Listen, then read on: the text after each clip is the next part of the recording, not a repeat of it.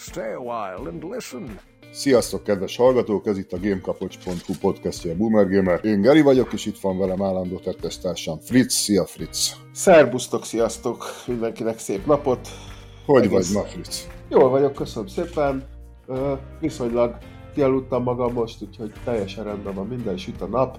Helyes. Fölhúztad a rejdőnt, és most kivételesen nem lett sötétebb. Nem, most világosabb lett, sőt már-már túl korán lett világos tehát azért ilyenkor mindig találok elfoglaltságot magamnak. Jó van. És te Ö, hogy vagy? Ó, én pazarul vagyok. Én nagyon meglepődtem, hogy, hogy ennyien hallgattok minket, már rögtön az első adás után, úgyhogy nagyon jól esett. Köszönjük szépen.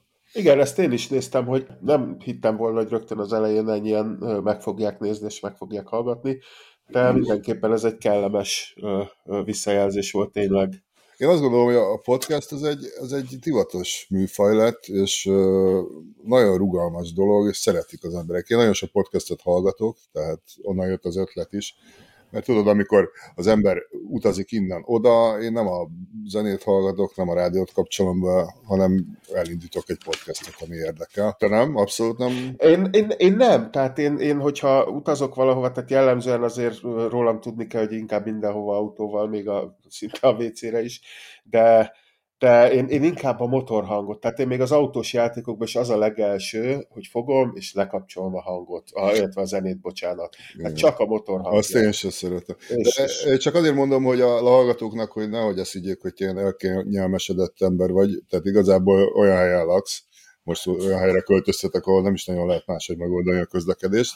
Hát nem nagyon, igen. igen. Valahol néha irigyellek ezért, valahol meg, meg nem. Mert Csendben és nyugalom van, ez a lényeg, van. illetve hogyha elfogy az országban a földgáz, nekünk akkor is lesz fűtőanyag, hiszen fával tüzelünk, itt nincs gáz. és legalább, legalább egy kis testmozgás, nem így, így van, amikor hasogatok, ez egy külön kellemes dolog. Úgyhogy voltam nálad, és tényleg gyönyörű ez a hely.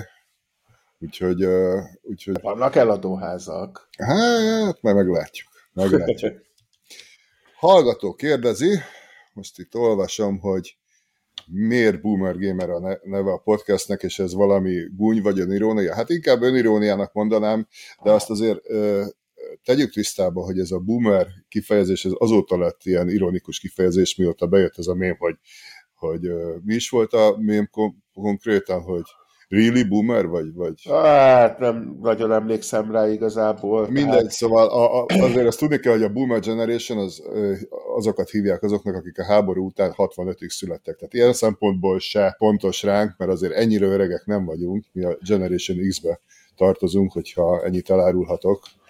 Tehát a, a 80-ig születtek közé de ezzel azt akartuk kifejezni, hogy igazából a, a podcastünk uh, idősebb generációnak szól, tehát 30-35 pluszosoknak, azok, akik ugye szeretnek játszani, és lélekben valamennyire gyerekek maradtak, mert én úgy gondolom, hogy mi, mi nagyon is azok maradtunk, tehát mi nagyon szeretünk játszani, meg, meg nagyon érdekel minket a popkultúra, de hogy azt higgyétek, hogy itt bármiféle gúnyolódás lenne, éppen ellenkezőleg öniróniáról van szó, tehát magunkat is jellemezzük ezzel, valóban nem vagyunk már tizenévesek, de még mindig nagyon szeretünk játszani, és szerintem ez nem is fog megváltozni. Ez biztos vagyok benne, hogy nem. Tehát én is valamikor, nem tudom, 84-85 környékén kezdtem ugye plusz négyen, aztán C64, aztán gyakorlatilag PC konzolok több generációja, és hát egy, egy dolog nem változott, az, hogy tényleg én is ugyanúgy szeretek játszani, ugyanúgy várom egy-egy játéknak a megjelenését, mint bárki más, akár 15, akár 35 éves, és, és hát ugyanúgy játszom is, tehát nem véletlen. Egyébként, most, hogy így mondod, amiről mi nem nagyon beszélgettünk, hogy, hogy mi, volt az, mi volt az első gép, mi volt az első játék. Nem tudom, hogy ez hogy maradt el, de, de valahogy nem, nem volt erről szó, nem? Én kérlek szépen, a, a plusz négyes, sőt, még talán Commodore 16 is volt általánosban a szakkörben, és ott azt hiszem a Dynablasters volt, ö, ilyen Bomberman-szerű játék. A Bomberman klón, igen. Igen, illetve, illetve plusz négyesen a, a Mercenary volt, ami egy ilyen vektorgrafikás, ilyen kaland felfedezés. Hú, az egy nagyon érdekes volt, ilyen, ilyen teljesen puritán dolog. Hmm. Sónozba berakom, és meg rá is nézek ezekre a dolgokra. Tehát ez volt az első két játék, amire úgy emlékszel, hogy találkoztál vele? Hát talán ezekkel kezdtem el. Uh-huh. Talán. Aztán hát, természetesen C64-en jött az összes többi. Igen, és Spectrumhoz nekem nem volt szerencsém, egyik haveromnál volt, de az valahogy annyira nem. Mm-hmm. Hát nekem úgy indult, hogy nekem volt egy 56-ba Németországba szakadt nagynéni, úgyhogy onnan néha leestek dolgok. Méghozzá olyan dolgok, képzeld hogy egy Pong játék konzol, tehát amin a Pongnak három vagy négyféle variációja volt, de univerzum márkájú volt, amit, uh. a, amit azt hiszem a Quelle, vagy a Quelle ö, szép emlék, uh. Quelle be lehetett vásárolni, saját márkás volt, és az volt az első ilyen játékkonzol, amit rádugtunk a tévére, és néztünk, mint a Luffy nyúl, hogy úristen, hát ez tök jó. és úgy képzeld el, hogy ezt is berakom a sonozba, egyáltalán találok róla. Tehát két poti volt rajta, ennek kétféle variációja lehetett akkor a pongoknak, volt ilyen tekerős poti, de ez olyan volt, mint a, mint a keverőpultokon, így föl le kellett húzni a potot, ja, és akkor föl le, csak föl lement a, a karabia. Tehát nekem ez volt az első találkozásom, és akkor utána pár évig semmi, egészen addig, amíg a általános iskolai osztálytársam, hiszem hetedikbe, akinek az apja már akkor valami szoftverfejlesztő lehetett, vagy nem tudom.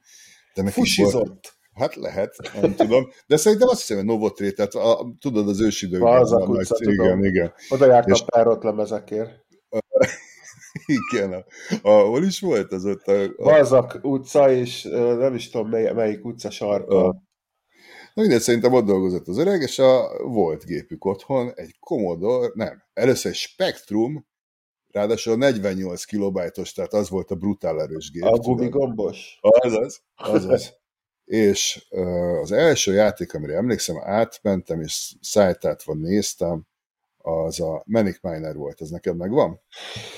Hú.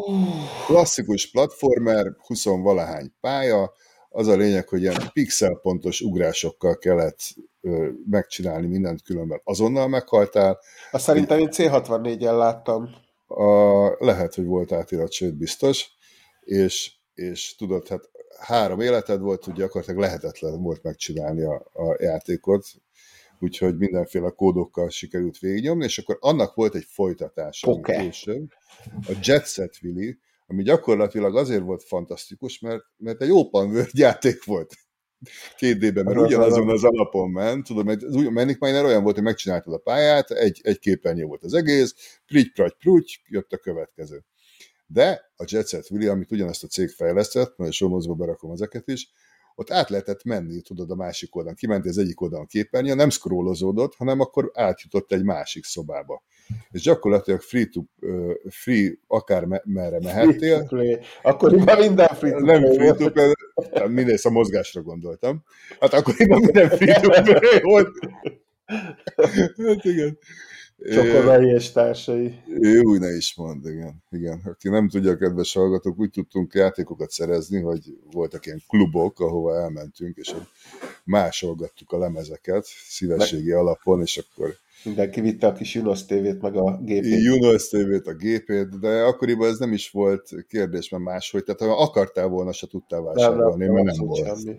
Nem semmi. volt semmi. Talán, ha jól emlékszem, az 576 volt az első olyan ö, cég, aki, aki kifejezetten arra, tehát azzal indult el a magazin mellett, hogy eredeti játékokat lehessen. Bár, mintha Novotrade-nél is lett volna már úgy, ahogy, de, de úgy kimondottan az 576 volt talán az első. Igen, igen, talán igen. játékos volt, igen. Ja, úgyhogy... Jó, hát igen, szóval szép emlékek, amúgy. Még mai napig élénken élnek, talán még a, a buszoknak a, a számait is tudom, mivel annak idején például a Novotréthez sétáltam, kelekiből, meg de... Úgyhogy kedves hallgatók, ha kérdezitek, miért boomer? Hát ezért. Tulajdonképpen mi ott voltunk a kezdeteknél, és, és nem nagyon tudtak olyan játékot mondani, vagy olyan generációt, olyan, olyan gépet, olyan konzolt, ami, ami nekünk ne lett volna meg, vagy, vagy valahogy ne játszottunk volna rajta. Úgyhogy sok szálon kötődünk a, a játékokhoz, nem csak, nem csak a munkánk ez, hanem hát a szenvedélyünk is. Abszolút. Frici, mivel játszol mostanában? Hát, ha már így ezt megkérdezted, akkor mindenképp megemlíteném a New world hiszen az előző adásban is volt róla szó, igen. elég sok szó. Igen, uh, igen. Mielőtt belekezdesz, bocs, csak annyi, hogy én sajnos sokat nem tudok hozzátenni, mert, mert nem, nem, nem tudtam tovább foglalkozni vele. Be... nem akartam, tehát level 23-nál nekem kicsit sok volt. Mind időben, mind monotonitásban én nem bírtam. De nekem neked milyenek már... az élmények? Alig várom, hogy 60-as legyek, és játszassak valami jó játékkal. Nem, szóval ö, érdemes lesz visszanézni, tipikusan olyan, mint, mint, mint egy Age of Conan volt, hogy, hogy minimális content, pláne ott ugye 50-től is voltak questek, szóval de aztán rendbe tették. Tehát itt is én úgy gondolom, hogy az alapok jók, de egyelőre ez nagyon-nagyon kevés, ami a játékban benne van. Még az a része, ami amúgy a, a, a játék alapja, annak is az egyik fele az bugos, és ezért éppen nem működik, kivették. Szóval Micsoda? az outpostrás Aha, ja, a PvP. Igen, a PvP-nek az egyik variánsa. Uh-huh. Uh, és hát azon kívül meg tényleg minden tök ugyanaz. Dobozokat keresgélsz, és zombikat uh-huh. vagy farkasokat öltösöl. Vagy... Uh-huh. Meg nagyon a... elnyújtották a craftot, azt olvastam. Hát a sokat kell grindelni hozzá. Az, az brutális. Uh-huh. Tehát, tehát a, a játéknak a 75%-a nagyjából az, hogy mászkálsz és szedegeted a cuccokat, illetve menedzseled a különböző városokban levő raktáraidat, hogy hova mit teszel le, és utána mihez mész el, amikor, amikor utána ezt az egészet két másodperc alatt egy gombnyomással elkraftolod egy tized szintért. Uh-huh. Uh-huh. Hát igen. Ami, ami nekem nagyon, nagyon fáj a játékban, az, az igazából nem csak a játékmechanika, hanem nekem valahogy az MMO RPG, mint műfaj, soha nem a, a PvP-ről szólt. Most félre ne értsd, mert te is tudod, hogy jó pár PvP játékkal játszottunk akár együtt is, és én szeretem a PvP-t. Tehát mai napig van egy játék, kedves hallgatók, gyertek is, ha tudtok, és van kedvetek, a, most jelenleg a, a World of Tanknak a Blitz variánsával játszom, ami egy kimondottan egy taktikai, nem túl gyors, egy taktikai PvP játék, és én nagyon szeretem. De hát nagyon sokat játszottunk shooterekkel, PUBG-vel, ami, ami kimondottan PvP-re volt kihegyezett. De valahogy nekem az MMORPG műfaj, az, az nem erről szól. Tehát jobban... Igen, de azért azt ne felejtsd el, hogy a New World az alapból egy PvP survival game-nek készült, Így van, és igen. később rakták bele, ugye azt múltkor is megbeszéltük, később rakták bele ezeket a, a PvE elemeket, és, és akkor onnantól lett ugye MMORPG. Hát ez meg is látszik rajta sajnos. Igen. Igen. Na mindegy, ennek ellenére ez ízlés kérdése, én csak mondom, hogy, hogy valahogy nekem a, a maga műfaj, tehát én szeretek csapatba játszani, együtt játszani a MMORPG-kbe, de mindig a PvE kontentet kerestem. Akkor most menjünk le, csináljuk meg ezt, pucoljuk ki ezt, öljük meg ezt a boss azért ilyen szempontból, tehát én most értem el oda, és ahogy mondta egy pár srác a uh, igazából az utolsó három nagyobb terület, az tényleg olyan, mint ami annak idején régen volt, tehát ott szólóba nem nagyon tud semmit csinálni már. Tehát oda legalább egy háromfős grup kell, és akkor tudod csinálni a questeket, tehát itt azért visszaköszönnek. Nagyon helyes, az jó. Így van, illetve egy pár ugye dungeonben is lent voltunk, és hát nyilván a kezdő egy-kettő az, az könnyebb, de, de utána azért oda kell figyelni. Tehát ott, ott megvannak a, a, a bosszoknak a dinamikái. Tehát szerintem ezt ők lehet, hogy eleve beletervezték valamilyen formában, az uh-huh. alapjátékba is, mert elég jól kitalált mechanikák vannak. Uh-huh. És, és nem is olyan egyszerűek, volt egy-két vájpolásunk is, Szóval uh-huh. összességében azért van benne egy, egy ilyen kis régi feeling, hogy össze tud kovácsolni embereket. Uh-huh. Egyébként, ha, ha már össze tud kovácsolni szép emlékek, mert ugye az MMORPG mindig erről szólt. Azért volt olyan is emlékez vissza, hogy, hogy gyakorlatilag a, a csapat miatt játszottuk a Persze. játékot, és nem volt jó játék. De egy tegnap ugye megörvendeztettél egy remek hírrel, reméljük, hogy lesz is belőle valami. Volt egy kedvenc MMORPG-nk, aminek a címe Fallen Earth volt, és, hát az egy... Az egy... És hát ott azért volt értelme, a, tehát ott úgy nézett ki a PvP, ha jól emlékszem.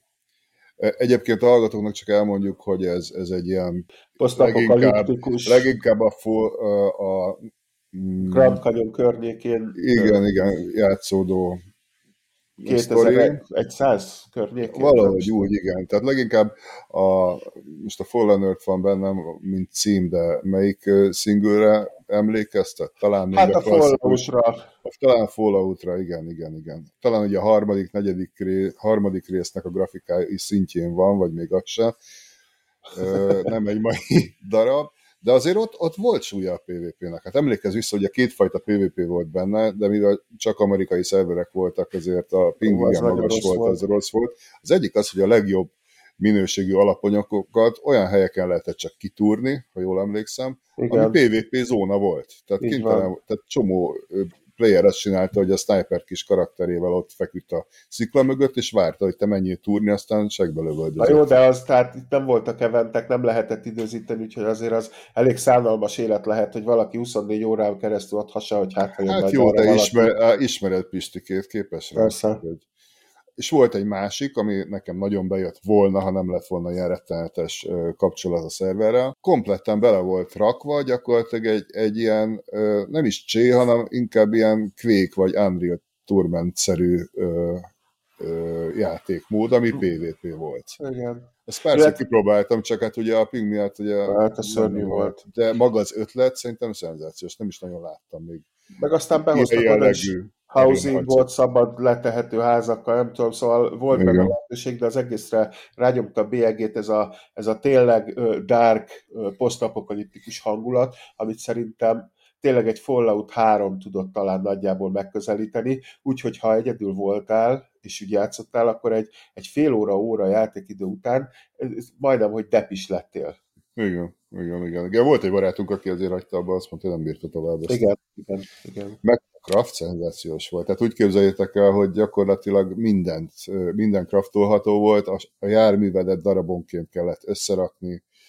Ú, emlékszem, amikor az első autót összeraktuk, mekkora Bizony, volt. sőt, a enyémet is te csináltad, azt hiszem meg. hát összedolgoztunk, mert ugye más, valaki csinálta a motort, van, aki a karosszériát, szóval nagyon, nagyon klassz kis játék volt. Mm azt hiszem 2019-ben lőtték le, de hát ugye az a jó hír jött, hogy most uh, újra Rebootolják, igen, illetve egy klasszik szervert indítanak uh, teljesen ingyen, és, uh, és abszolút a, a, ugye ez korábban volt hozzá előfizetési modell, uh-huh. a legdrágább előfizetési modellnek a boostjait, illetve a, a, a, az extráit teszik bele.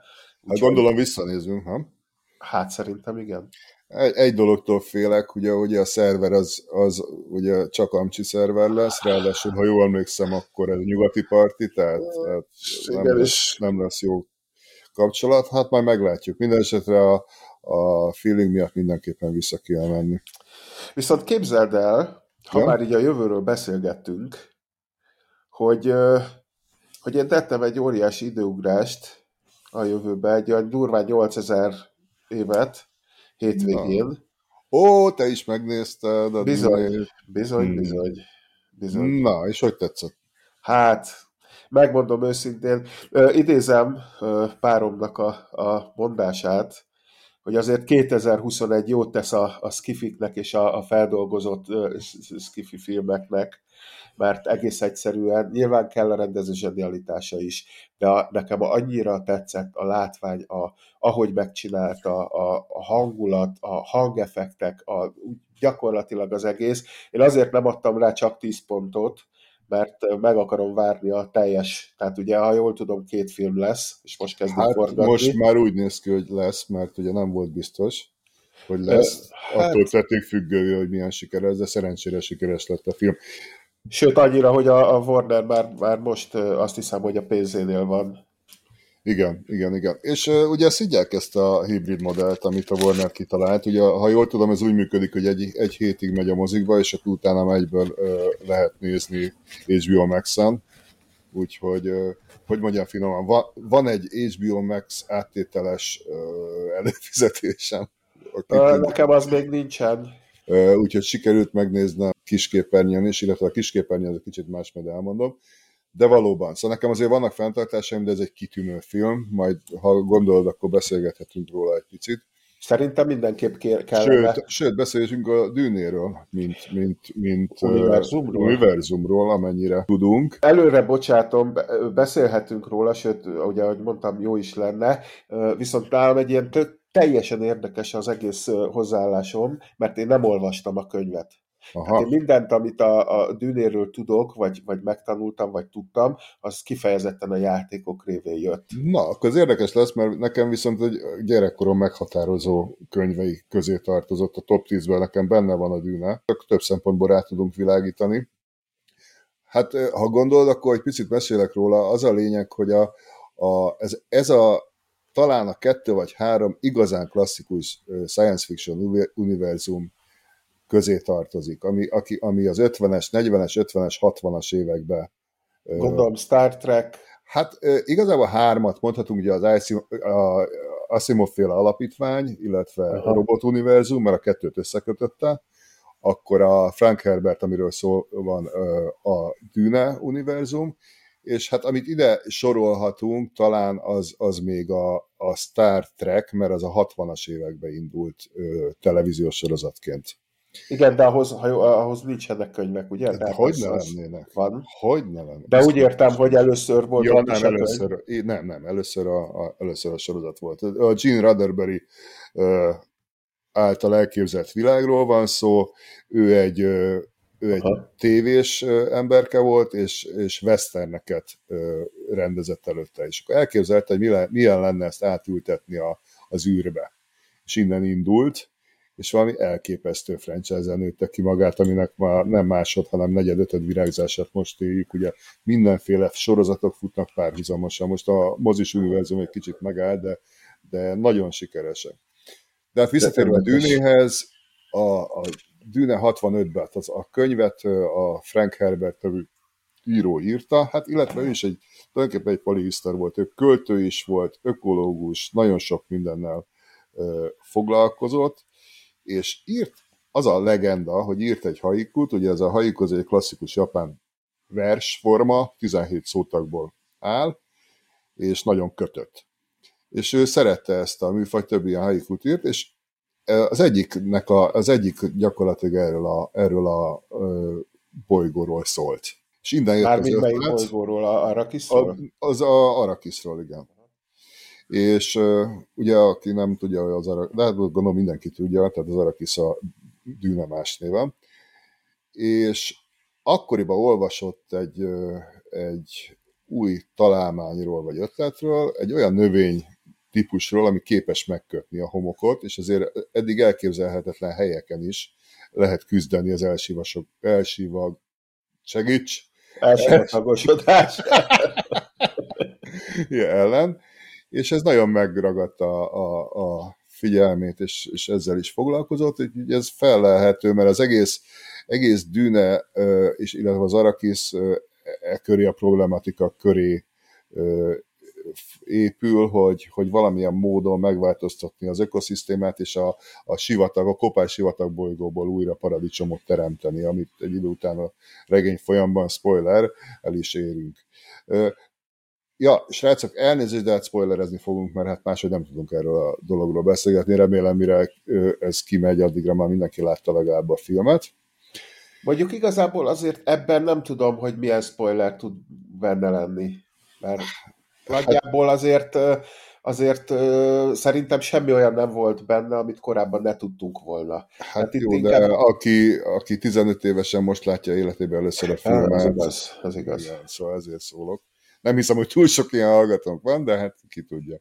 Na mindegy, szóval az emberke 65-ben megírta ezt a könyvet, aminek a, a Dűne címet adta, a Dűne sivatagból címet adta, és ennek a könyvnek az első felét dolgozza föl ez a film. Ezen, egyébként ez, és ez a maga könyv, ez egy trilógiának a része, a Dűne, a Dűne messiás és a Dűne gyermekei az első trilógia. 65-ben, 69-ben és 76-ban írta, és utána írt még egy trilógiát, 81-ben, 81-ben és 85-ben, szóval gondoljatok bele, 20 éven keresztül született meg ez az alapuniverzum, a Dűna Isten császára, Eretneke és a Káptalanház, és akkor sajnos elhunyt, viszont a fia összeállt egy, egy elég híres íróval, és számos novellát, előzménytrilógiát ö, írt hozzá. A fia is írt, igen. Vagy ő, ő, mint a jogdíj szellemi örököse? Nem, nem, nem, ő is íróként szerepel,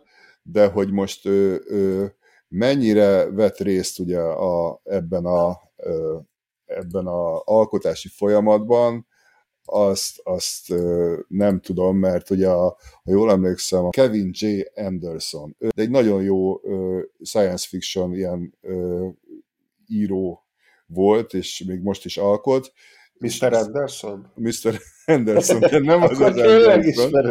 Nem az az Anderson. Egy csomó franchise-hoz írt könyveket, de hát a, a, az Alien-től elkezdve a Star Wars-on keresztül mindenhova beírogatott dolgokat. Tehát egy, egy rutinos emberről van szó, összeállt ezzel a Herbert, a, a, a, aki a, tehát a Brian herbert aki a fia az írónak, és elkezdtek írogatni. Hát és minőségben... Aha minőségben nem érik el ezt a színvonalat, az igazság. De legalább lezárták a történetet, tehát egy, egy komplett sztori van ugye erről, befejezve, ami a hetedik és nyolcadik regényel ér véget. Ha valaki szeretne olvasni, akkor én azt javaslom, hogy olvassa az eredeti két trilógiát, és utána a a Düne vadásza és a Düne homokférgei, ami lezárja ezt a ciklust.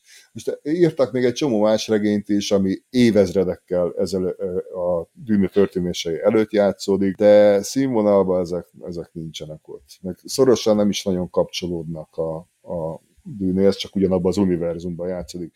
Hát ugye a körülbelül tízezer környéken járunk a mi időszámításunk szerint, és a, az előzmény trilógiák között van olyan, ami mit tudom én, 6000 évvel a Düne történései előtt játszódik. Tehát 2000 évvel a mostani után. Így van, így van. Úgyhogy, Matekból azért még megy. Úgyhogy azt javaslom, hogy, hogy aki, aki szeretné, akkor az vágjon bele. Nagyon jó könyvek, még mindig aktuális, és ahogy legutóbbi adásban mondtam, az alapítvány ja, kapcsolatban egy, egy, tényleg egy alapvetés és kitűnő, kitűnő. De akkor azt, azt jól tudom, ugye, hogy, hogy ez gyakorlatilag a, a hogy mondjam, úgymond azért a, mi, tehát a Düne univerzuma azért ez a mi világunk. Tehát nem, nem egy kitalált, mint mondjuk egy Star Wars, hanem, hanem itt kifejezetten konkrétan a Földnek a, a igen, jövője. Igen, de semmiféle utalás nincs a Földre. Tehát ellentétben mondjuk az alapítványa, ahol sokáig semmilyen utalás nem volt a Földre, azért az Asimov a, a regény folyamnak a vége felé visszatért a Földhöz. Aha. Tehát uh, itt nem nagyon, itt nincs ilyesmi. Ami, ami érdekes lehet, és furcsa, vagy aki nem ismeri az univerzumot, mondjuk a, a Dűnő univerzumot, hogy miért nincsenek számítógépek, miért nincsenek ö, ö, robotok. Hát, ö, van egy ö, van egy olyan történelmi pont, ahol volt nagy háború a gépek és az emberek között, ugye, és akkor végül nagy nehezen győztek az emberek, viszont megtagadták a továbbiakban a mindenféle számítógép fejlesztést, vagy ilyesmit. Tehát ezért vannak például mentátok, akik gyakorlatilag emberi számítógépek. A Tufir Havat a, a jelenlegi dűnébe, ugye láttad te is. Tehát igen, ők, igen. ők látják el gyakorlatilag ezt a, ezt a funkciót.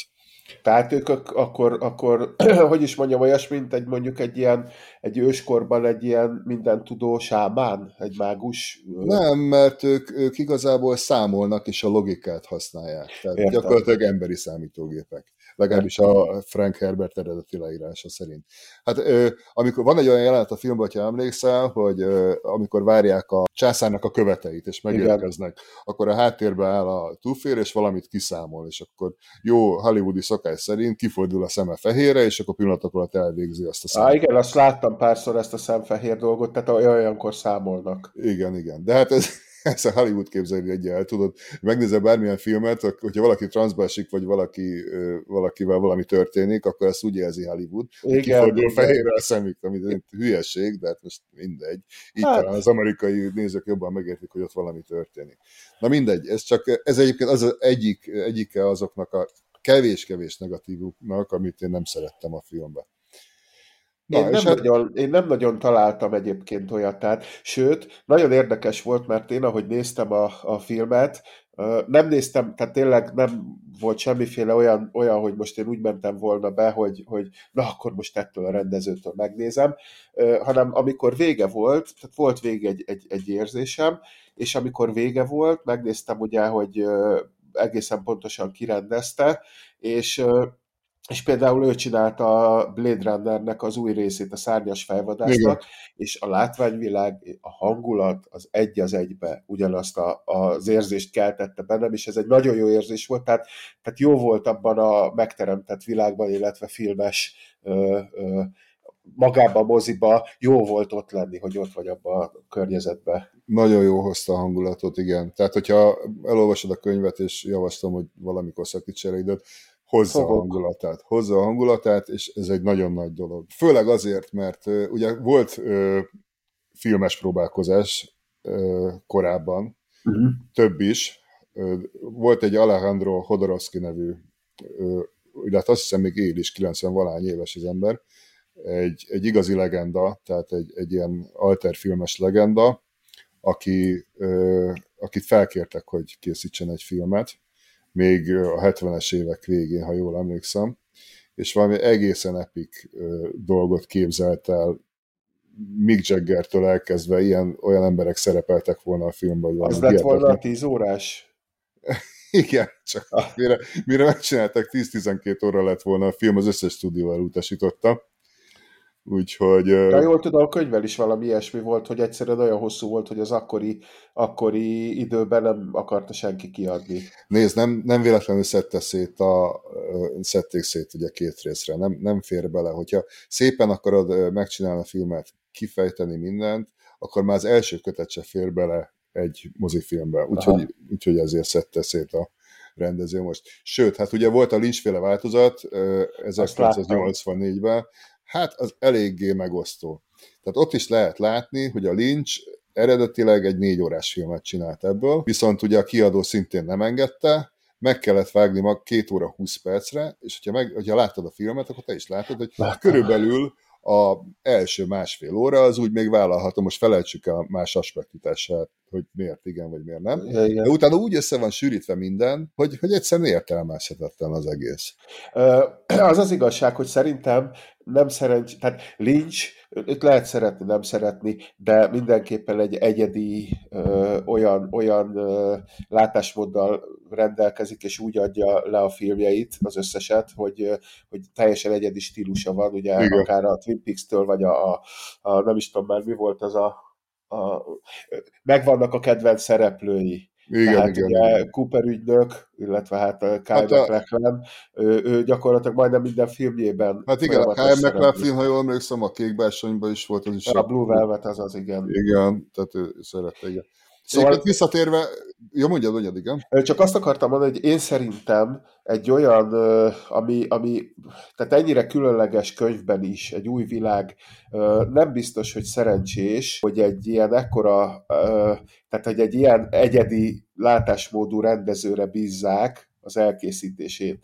Tehát eleve, eleve ugye, hogy ez egy science fiction, itt sok minden múlik a képzeleten, hmm. és azért Lynchnek a képzelete azért Hát igen, igen, ott voltak, voltak meredek dolgok abban a filmben, voltak nagyon jó ö, dolgok, de nem, e, szóval finoman szóval se öregedett jól az a film. Úgyhogy például a, a trükkök, meg ilyesmi, oké, okay, tehát magában a science fiction-nél ugye nagyon nehéz olyan filmet csinálni, hogy jól öregszik, mert biztos, hogy van benne valami speciális effektus, ami, ami 10-20-30 év volt, már, már megmosolyogtató. Tehát. De ettől eltekintve én nem érzem ezt egy annyira jó filmnek. Érdekes módon, ugye a Sci-Fi Channel a 2000-ben és 2003-ban csinált az első trilógiából minisorozatot kétszer-három részben. Szerintem jobb lett. Tehát, hogyha srácok, hogyha valaki nem akar elolvasni a, a regényt, viszont kíváncsi a, a sztorira, akkor az első trilógiát azt meg tudja nézni a Sci-Fi Channel feldolgozásában. Nincs akkor a költségvetés, nincs akkor a sztárparádé, viszont a, a sztorit nagyon jól kibontja, és egy nagyon korrekt kis iparos munka.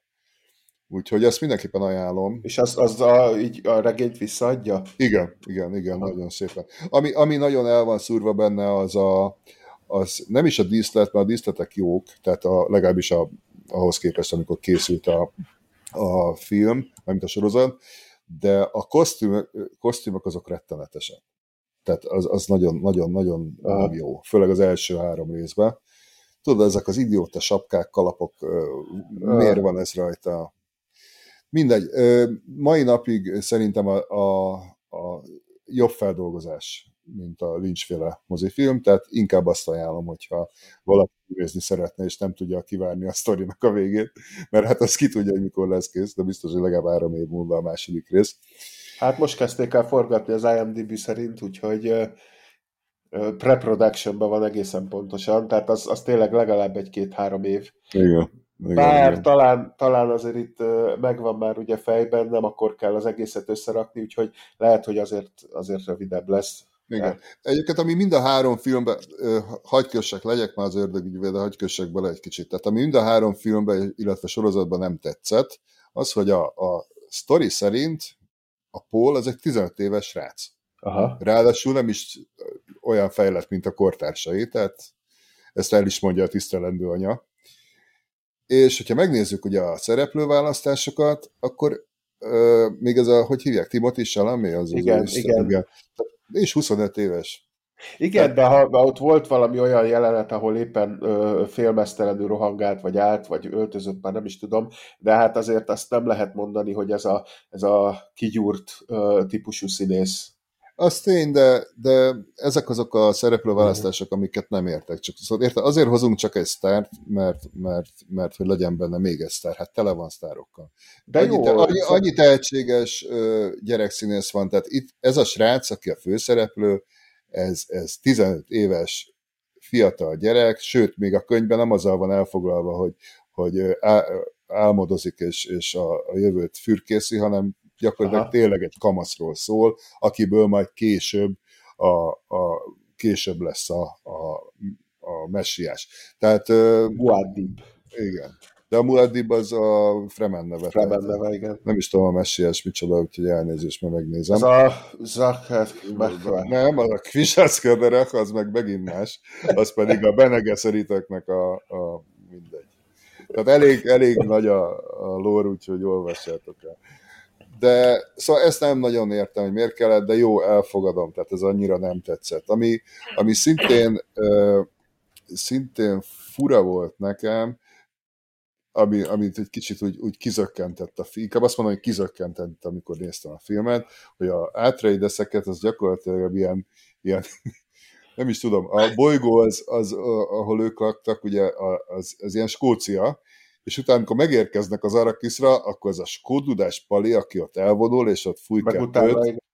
Hát én ezt nem tudom, szóval ez engem, engem úgy kivett az egészből, ezt nem tudom, miért kellett. Ez nagyon érdekes egyébként, mert én egy személy szerint imádom a skódudát, főleg amikor, amikor így egy egész ö, ö, ö, nem is tudom az, hogy van század, vagy szóval amikor mm. több skóduda szól egyszerre, az, az valami egészen elképesztő hang, és, és egyedi így a zene világában, és azért amikor például harcolnak a, a támadásoknál, és ott elindul az Atreides hadsereg, és ott a, mm. ugye ez a skódudás zene, ez így felcsendül, ott viszont nagyon-nagyon... Ott jó volt, ott rendben volt egyébként, de ki is akartam térni, hogy, hogy, hogy a zene, meg a hangok a szenzációs, szóval... Hát Hans Zimmer. Hans Zimmer, igen. Az... Hans Zimmer. Ő, ő az, aki, aki, aki nagyon hype volt, és nagyon föl van nyomva, de nem véletlenül, szóval tényleg egy, egy fantasztikus zenét rakott ez alá is, illetve nem is zenét, inkább a hanghatások azok, amik, amik meg a,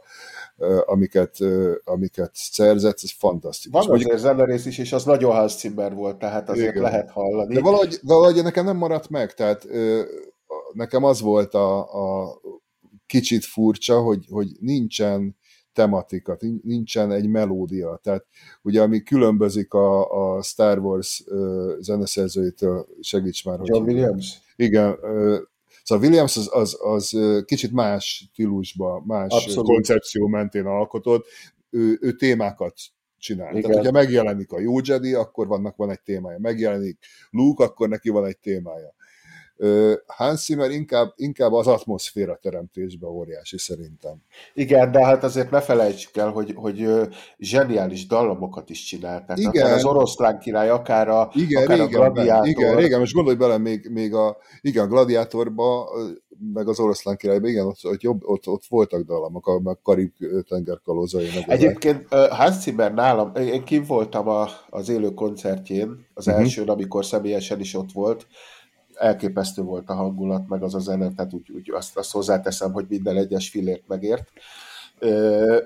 De azért ő hajlamos arra, hogy ilyen, ilyen Tesco gazdaságos szinten, én ezt így szoktam jel, jelezni, hogy, hogy tehát például, amit ő a Inception-be filmzeneként eladott. Igen, az inkább atmoszféra volt. Igen, de az gyakorlatilag szinte dallamra megegyezik. Az utána, hú, most hirtelen akartam mondani. Igen, de értem, amire gondolsz, tehát felhasznál... Tehát ugyanazt, ugyanaz igen. a zene volt, csak más hangszerekkel Igen, de szinte. ezt nem csináltam. Emlék az vissza a Rémennél, sőt, még akár ilyen hülyeségek, mint a Kung Fu Panda, meg ilyesmiknél. Ott, ott, volt egy, egy, egy téma, egy dallam, ami, amit, amit megírt.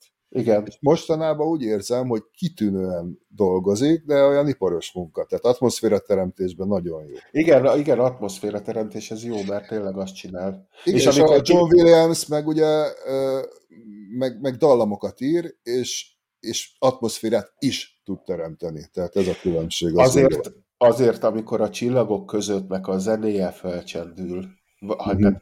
az a mai napig hidegrázást kapok. Egész egyszerűen mondjuk a film is zseniális, szerintem, uh-huh. de, de tehát azok ott, ott a dallamok, meg az atmoszféra, az, az valami egészen egyedi, és annyira igen, jó. Igen. Igen, igen. Szóval mondom, nagyon jó, de mondjuk én azt gondolom, hogy ha a Vangelistől meghallod a Blade Runner zenéjét, akkor egyből, egyből a csontjaiba érzed az egész Persze. képi világot, a filmet, és ez, ez olyan... Persze. Na, mindegy, szóval ez, ez egy remek dolog, nagyon jó választás volt. És, és ami viszont még érdekes volt így a Skóduda, hogy azért azt lehet tudni, hogy mivel a földjövője, tehát azért ezeknek a nagyházaknak megvannak, a, hiszen ugye azért a, a dűne az arról szól, hogy vannak különböző nemesi házak, és mindegyiknek megvan egy földi eredete, és például az Atreidészek azok Görögországból származnak, uh-huh. és és ezért is furcsa ez a, ez a Skód Duda. Ugye a Harkonnenek a nagy ellenfélők pedig finn gyökerekkel rendelkeznek, és hát a, az ordoszokat azért említem meg, mert a Dune univerzumban nem csak filmek készültek, hanem játékok is, és ott is például az ordoszház az egy elég fontos. Igen, tényező. erre majd kitérünk. Igen, de ők például kínaiak. Aha. Hát én azt olvastam, hogy a, a, a Frank Herbert, amikor a, a Harkonneket házat megírta, akkor fölcsapta a telefonkönyvet, és nagyon megtetszett neki ez a Harkonnen, vagy valami ilyesmi. Hárká, valami Igen, ilyesmi. igen, igen, és így lett finn eredet, tehát jó pofák ezek a dolgok.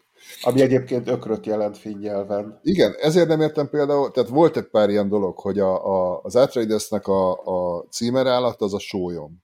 Igen. Viszont a, a filmben a srác folyamatosan ezt a, a Mika Viada, Mika Viada szobrot nézi. Ha úgy tudom, hogy ez a nagyapja halt meg valami Mika Viadalba, de szóval, ne, szóval vannak olyan utalások, amik, amiket nem érte az, aki nem ismeri a, a univerzumot, úgyhogy egy kicsit ami még nem tetszett, ha már muszáj, akkor kerestem valamit tényleg csomót a kákán, akkor a, egy nagyon fontos szereplő, a Fejdrauta, a bárónak a másik unokaöccse.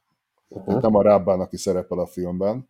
Ő például teljesen kimaradt a filmből, pedig egy nagyon fontos szereplő. Hát lehet, hogy a második részbe behozzák, uh-huh. mert ugye elvileg ő nem halt meg még, eh, ahogy a báró sem, de őt hiá- hiá- hiányoltam. Meg, hogy a császár nem jelenik meg, Irulán nem jelenik meg, ugye a császár lánya, aki szintén fontos szerepet fog kapni később. Meglátjuk. Tehát vannak dolgok, amit hiányoltam. Egy dolgot még azért hagy mondjak el, ugye a Kainsbach történt egy ilyen gender swap, ami mostanában nagyon megy Hollywoodba, tehát mindenképpen vala, valamilyen módon ezt, ezt bele kell tenni, mert különben nem vagy PC. Én ezt feleslegesnek éreztem, ráadásul tiszteletlennek az eredeti ö, alapanyaghoz, ö, mert ö, a Kainz nevű ugye ökológusról van szó, akit itt egy fekete hölgy játszik, ő eredetileg a, egy fehér férfi, de nem, ezzel nem nincsen különösebben gond, csak csak abszolút nem érzem. Nem, nem érzem indokoltnak. Nem érzem indokoltnak, mert, Igen, mert ö, ugye azzal indokolták, hogy több szerepet kapjanak a nők, és itt nem az a lényeg, hogy ő, ő milyen fajú, vagy milyen, milyen ö, gender, hanem hogy mit képvisel, oké, okay, még ez is elfogadható, csak felesleges, mert ugye, ugyanis a dűne világában a nőknek amúgy is igen nagy szerepük van. Ugye ezt tudni kell, igen. hogy gyakorlatilag négy politikai erő van, ugye a navigátorok, akik nélkül nincs űrutazás, ugye akkor a, a házak szövetsége, a császár, és az egyik legnagyobb, aki a háttérből rángat mindent, ugye a, a Bene rend, akik csak nőkből állnak, és gyakorlatilag komoly szerepük van. Mindegy, ez megtörtént, csak fel akartam rá hívni a figyelmet, hogy nem tartom feltétlenül jó döntésnek, mert ráadásul a Kynes figurája valamennyire önéletrajzi elemeket is tartalmaz. Saját bevallása szerint a Frank Herbert kicsit azonosítja magát ezzel a karakterrel. Így, hogy én nem ismerem a könyveket, és néztem a filmet, abszolút beleillett. Tehát ha, ha így nézzük, akkor nagyon jó a szereplő, nagyon jó, hogy ő is Fremen, nagyon jó, hogy kék a szeme, nagyon jó, hogy fekete bőrű, és az egész megjelenése a filmben teljesen helyén valónak látszik. Tehát én, aki nem ismerem Aki nem ismeri, persze. Viszont tök, teljesen jó. Csak ne, nekem nem esett jól, mert, mert Értem, egyébként az előző, előző színészek kitűnőek voltak ebben a szerel, Max von Sydow volt, azt hiszem a, a Lynch féle verzióba. De mindegy, én, ez csak legyen az én problémám, aki nem ismeri a, a univerzumot, annak lehet, hogy föl se tűnik. Tehát hát semmi. nekem nem tűnt föl, és, Jó, és de mondjuk például csak nem. most spoiler, esetleg elnézést, tehát ő az apja egyébként Csaninak, csak szólok. Tehát, Kicsoda? A Kynes. A nő? Igen, ő az apja. Na jó, ezek szerint valószínűleg majd az anyja lesz, vagy én nem tudom, hogy fognak kitalálni. jó, vagy, vagy az is lehet, hogy az apja volt, csak utána Na, mindegy, hagyjuk ezt, nem akartam ennyire ami, ami, ami viszont nekem még nagyon tetszett, tehát úgy látszik, hogy most én leszek a, a jó zsaruta meg a rossz, de hogy, hogy az ornitoptereket, ugye az a játék... Hát azt akartam mondani, szenzációsan jól megcsinálták. Nagyon jó, nagyon jó. Igen? Ezt, ezt akartam én is mondani, hogy itt megjelentek, és mondom, Atya úristen, ez így, így lesz benne, ahogy, ahogy, ahogy én ezt most így elképzel, és így van benne. És van. ez az eredeti lorba is így van, és eddig semmelyik filmben és semmelyik sorozatban nem merték így megcsinálni, vagy nem tudták, nem tudom, nagyon klassz, nagyon jó. Nagyon jó Egyébként jó. a szereposztásra visszatérve, nagyon megvan, nagyon jó választások vannak. Nekem, nekem még Jason Momoa is úgy gondolom, hogy odavaló volt. Nekem egy kicsit most ö, én úgy érzem, hogy ilyen erőltetett volt, hogy őt belerakták. Tehát egyrészt szakál nélkül teljesen ö, párom is így le volt döbben, vagy hogy néz ki. Hmm. Tehát ilyen, ilyen, ilyen lufi feje lett, mint nekem. Hmm. És, és, és, és sajnos az a baj, hogy, hogy ugyanezeket az elemeket, amik nélkül ő úgy látszik, hogy nem tud vásznon szerepelni, akár ez a Netflixes filmje, amikor bosszúálló, mm. akár, akár Káldrogó, tehát mindig van egy ilyen... Hát ő ezt a karaktert hozza jó. Igen, de mindig van egy ilyen jobb kézzel, ilyen fenyegető, ilyen na most te következel, vagy most véged van, nem tudom pontosan mit akar ezzel, de van egy ilyen gesztusa, és ezt mindig eladja, és, és ez nekem most zavaró volt a filmben. Én egyébként azért mondta, hogy még ő is jó, mert ő a legkevésbé, de szerintem ő is elfér bőven. Tehát Aha. Josh Brolin, tökéletes. Mondjuk Javier Bardem, nagyon jó. Josh Brolin is egyébként egy arcot tud, de az ide nagyon jó azért nekem egy olyan feelingem volt, hogy, hogy ezzel az egészen kapcsolatban, hogy, hogy úgy látszik, hogy mostanában van egy ilyen science fiction kalap Hollywoodban, és, és nagyjából ugyanazok az emberek szerepelnek benne, és mindenki őket használja. Tehát Josh Brolin, most ugye láttuk Thanosként, Josh mm. Brolin láttuk, nem is tudom miben, az is science fiction volt, most Josh Brolin itt is itt van, Uh-huh. Ugye, akkor Momoa az ott volt az Aquamanként, akkor Momoa Jó, most okay, itt van. de ez így ment 10 éve, 20 éve, 30 éve is, tehát ezzel nem tudsz mit csinálni. De azért több szereplő van, tehát több színész van. Igen, de 30 éve mindenhol, uh, mit tudom én, kit láttál, ugyanazok voltak a... Igen, viszont ami például nagyon jó, a Skarsgård az valami fantasztikus, megint. Tehát Na hát ő, ő az, az Én azt gondolom, hogy ha a Hollywood európai színészekhez nyúl, vagy nyúlt a közelmúltban, abból mindig jósült ki, hogyha Mikkelzenre gondolsz, vagy Rénóra, mindig jó volt, és a többi szereplő is szerintem, szerintem kitűnő, jól hozzák a karaktereket, tehát ez, ezzel nincsen gond. Ez így van, ez abszolút így van. Tehát jó, nagyon jó. Az látszik, hogy kőkemény és vérprofi volt Villeneuve, a szereplőválasztással, a, a, a, a koncepcióval, a látványelemekkel, a zenével, tehát ez egy végtelenül profi alkot, alkotás lett. Így van. Villeneuve egyébként egy, egy kitűnő választás volt erre a filmre, egy rendkívül jó rendező. Hát nagyon jó rendező is, tehát ő neki azért voltak ugye remek filmjei, ugye elég, hogyha a szárnyas fejvadászra gondolunk, akkor volt például a... Mármint a folytatásra. Igen, igen, bocsánat. Mm. Volt neki egy másik science fictionje, az érkezés. Hát az szenzációs. Az is, az is egy nagyon-nagyon jó film, magasan is értékelt, az is 8 pont körüli, mm. illetve ő rendezte egy, az inkább ilyen crime, thriller kategória a fogságban, amikor mm-hmm. a Hugh Jackman nyomozza. Igen, igen, igen. Igen. Hát az is, az is Igen. volt, és az atmoszférát ott is Az ott nagyon jó volt, ezt nagyon régen láttam, azt lehet, hogy újra kéne nézni, ez egy klassz film volt, igen.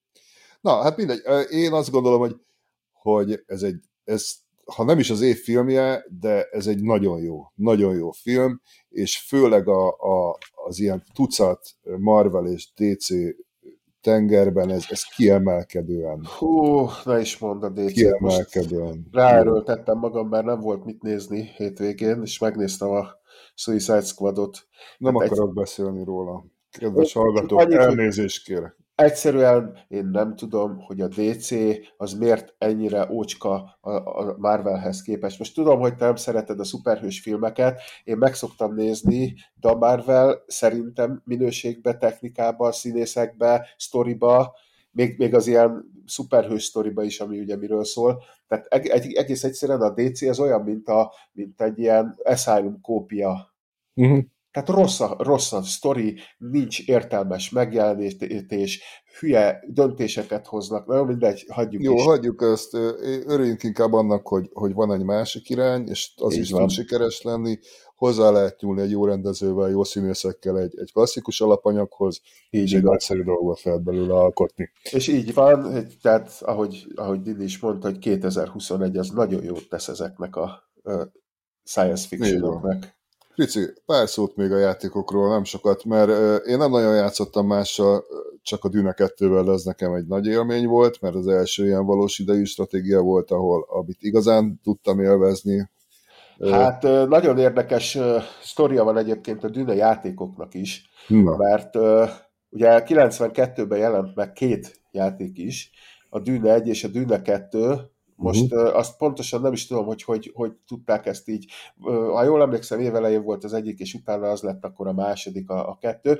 Az első rész az, az inkább egy kalandjáték volt. Azt a Cryo készítette, egy francia cég, akik például olyan játékokat készítettek, mint a Mega rész, ami, ami egy ilyen fotorealisztikus, az akkori technológiával fotorealisztikus autóverseny volt. Uh-huh és ez egy kifejezetten kalandjáték volt főleg, de az RTS elemek már itt is megjelentek benne, viszont viszont sztori volt, és, és ennek a, a, tehát a dűnének a sztoriát kellett úgymond végigjátszani, és a háborús rész, amikor csatázni kellett, abban volt egy ilyen... Az volt a stratégiai rész. Igen, egy ilyen kis RTS rész. Uh-huh. Uh, hát a Dűne 2 az gyakorlatilag uh, kategóriát teremtett. Hát az a kategóriát teremtett. Uh, ugye a Westwood készítette, akik, akik utána számtalan jobbnál jobb hasonló RTS-t csináltak. Ugye ezek teremtették meg az alapokat, itt, itt kezdődött a bázisépítés, itt kezdődött egy csomó olyan dolog, amit ami utána ők is személy szerint továbbfejlesztettek, és a mai napig ez egy népszerű, ami nyomdokain az Age of Empires 4, ami szintén most fog megjelenni, tehát ugyanazokat az elemeket... Meg a Warcraft egy Így van, minden, mindegyik őket másolja, ugyanazokat az elemeket használja, és tehát tényleg a kategória teremtője. Ők készítették a Command Conquer sorozatot Igen, is. igen, igen. Ö, aztán volt egy nagyobb szünet, és 98-ban szintén a Westwood Ugye akkor közben jöttek a Warcraftok, meg egy csomó minden más, Command Conquer, és akkor úgy érezték, hogy tudnak annyit hozzátenni az alap Dune 2-höz, hogy érdemes egy gyakorlatilag egy ilyen remastert megcsinálni, ami Dűne 2000 Az lett a Dűne 2000 ha igen, így igaz. Ez rémlik. Abban már azokat, amik azóta fejlődtek a, a, a stílusban, például, hogy a többetség egyszerre kijelölése, tehát ilyen, amik alappá váltak, azokat belerakták. Nagyon érdekes volt, hogy ha jól emlékszem, talán ők hozták be itt először az olyan random bónuszokat, ami ilyen kis kék dobozka formájában jelent meg, hogy mentél, ott láttál egyet, fölvetted, és vagy az egész térképet láttad, vagy kaptál pénzt, vagy kaptál fűszert, vagy ö, tehát ilyen bizonyos bónuszt lehetett ö, kiszedni a kis dobozból. Uh-huh. Azzal mind a kettővel, kis, kis uh, sztori még, a Dűne 2 az akkor volt, hát még mindig nem lehetett itthon eredeti játékokat kapni, és egyik ilyen iskolai szakkörön raroztuk be uh-huh. két kis flopira, mert annyi kellett neki, és 45 percen keresztül tömörítette a gép. Úgyhogy igen, igen. A Dune 2000-re is van ilyen kisebb anekdotám, azt, azt én már multiba játszottam, vettem egy gépbe beszerelhető 33 6-os modemet, és az a klasszikus modem hang, és egy, azaz, be is játszhatnád ide, hogy megsiketüljön mindenki, és, és azzal már játszottam multiba haverokkal, hárman, négyen tudtuk játszani, és elképesztő volt, ez, ez 99-ben. Uh-huh. Uh, illetve 98 végén inkább. Uh-huh. Aztán később megint eltett három év, és itt megint két uh, Dűne játék jött ki. Uh, a Cryo kiadta Frank Herbert's Dűne, mm. néven. Ez sajnos nem sikerült jól, annyira nem sikerült jól, hogy a Cryo emiatt be is csődölt, és, és bezárt. Ezért dőltek be? Nem igen, igen, igen, áttételesen, de ez volt, a, ez volt igazából a kiváltók. Mm. Illetve a Westwoodnak a, a gyakorlatilag hát az utolsó, egyik utolsó játéka, mert ugye azt kell tudni róluk, hogy az Electronic Arts felvásárolta őket. Az Emperor Battle for Dune, ami uh-huh. Egy újra gondolása volt ennek az egésznek, viszont én nekem személy szerint ez már nem tetszett. Itt belerőltették már a 3D-t, de nem működött olyan jól. Igen, uh, igen. Teljesen újszerű egységek voltak ilyen robotok, amik uh, nem is emlékeztetnek a, a klasszikus uh-huh. játékbeli egységekre, úgyhogy uh, nem volt az igazi. De voltak másfajta próbálkozások, nem csak stratégiák, ha jól tudom, de hát azok inkább Ez... ne lettek volna, nem? Jellemzően inkább a kalandjáték volt, de, de tehát most aki, aki szereti, az igazából megtalálja ebbe a Cryo játékban is azt, a, a, azt ami a, a Dune univerzumra jellemző, a mhm. legelsőben is, illetve a legutolsóban is, de hát azért itt a Dune kapcsán jellemzően a, a klasszikus stratégia, illetve a RTS az, az ami, ami tényleg jó. Hát Tehát, igen, a, emlékszem, hogy a moziba, amikor megláttam a Harvestert, és úgy nézett ki, mint a játékban, akkor hú, annak nagyon örültem. Igen, és az ornitopter is, sőt ugye a játékba ki lehetett Igen, igen, az ornitopter is. Így van, volt az Atreideseknek egy olyan egy olyan támadás, egy speciális, hogy az ornitopterekkel lehetett egy bizonyos területet kijelölni, és akkor az ott levő egységeket, illetve bázis elemeket azt, azt ott úgy jól megszórták. Aha. Viszont ha már, ha, ha már így van, hadd kérdezzem meg, hogy a, a létező dolgok, amiket a játékba beleraktak, tehát például az Atreideseknek a speciális egysége volt a Sonic Tank. A lore igen. Tehát, hogyha megnézed a hivatalos lort, akkor megtalálod, és lesznek említések bizonyos könyvekbe erről.